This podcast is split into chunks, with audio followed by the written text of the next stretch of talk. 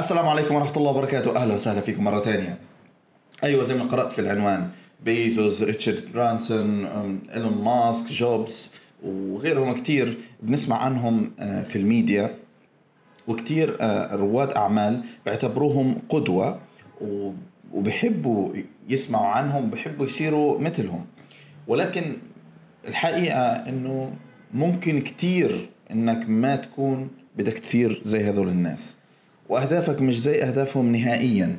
مش الموضوع انه هم أحسن وأنت أسوأ. لا لا لا الموضوع مختلف. على الأغلب أنت شخص ما بتفكر زيهم وكتير رواد أعمال بيعتقدوا إنهم هم بده يصيروا مثل هذول العالم لكن هم ما بدهم يكونوا هيك. هم بدهم أشياء مختلفة. آه، في هذا البودكاست هيتضح لك الفرق إنه هل أنت شخص فعلا بتفكر تكون مثل هدول الناس؟ ولا انت فعلا بتبحث عن أشياء أخرى كريادة أعمال ودخلت المجال عشان هذا الموضوع؟ هذا اللي هنتكلم عنه في البودكاست اليوم. أنا حسام الكرد وهذه خبرة عمل بودكاست جديد. يلا معنا.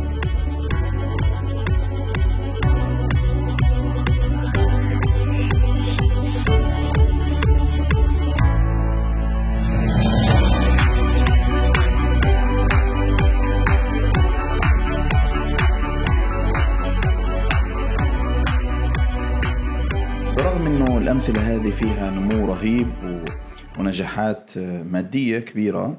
والميديا طبعا بتركز على هذه الفئة تحديدا اللي حكينا عنهم زي جيف بيزوس وايلون ماسك وغيرهم. إلا إنه اللي بحركهم مش هو اللي بحرك معظم رواد الأعمال. وبالتالي في أصناف وفي دوافع مختلفة لرواد الأعمال. في صنف اللي هو زي الأشخاص ه- هذه اللي حكينا عنها. هو شخص بيطمح إنه يعمل تغيير كبير. واللي بيدفعه اللي هو التحدي نفسه إنه بده يعمل هذا التغيير. يعني التحدي هو أكثر الأشياء اللي بتكون دافع كبير لإله. وهدول الناس مستعدين يعملوا أي شيء مقابل إنهم هم يحققوا آه، الأهداف هذه أو الأشياء اللي بتطلعوها من البداية. ف... فانت هتلاقي اغلبهم أصلا ببيع حصة كبيرة من الشركة تبعته.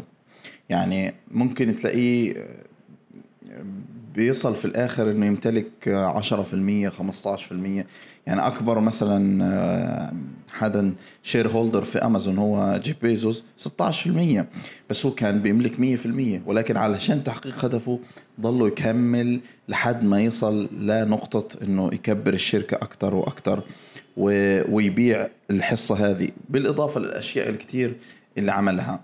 في غيره كمان نفس الإشي تقريبا. أغلبهم بتلاقيهم مستعدين يتنازلوا عن حاجات كتير. بما فيها الشق المالي نفسه في مقابل إنه هو يحقق الهدف آه، النهائي.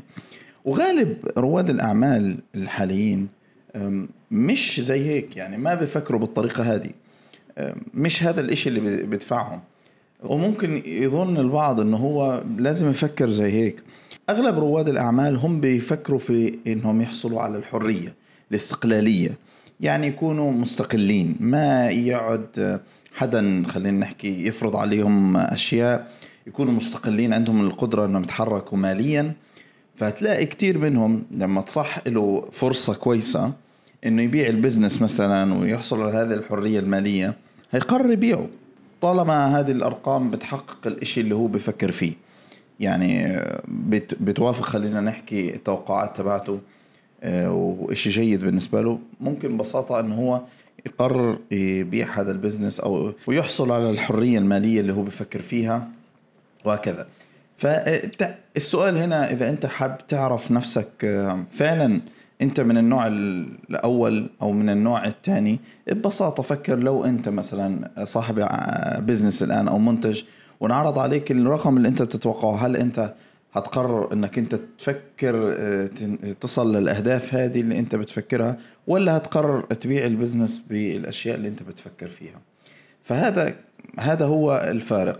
ومش غلط وكل واحد في عنده دافع مختلف عن الآخر وبالتالي كتير مش لازم يكونوا زي هذول الأشخاص ممكن يس- يستفيدوا منهم من ناحية عملية يستفيدوا من بعض الأشياء اللي بيطبقوها في العمل. لأنهم أكيد أكتر ناس ممكن يكونوا بيجربوا وبيعملوا أشياء مستمرة وبالتالي ممكن الاستفادة فيهم من الناحية العملية.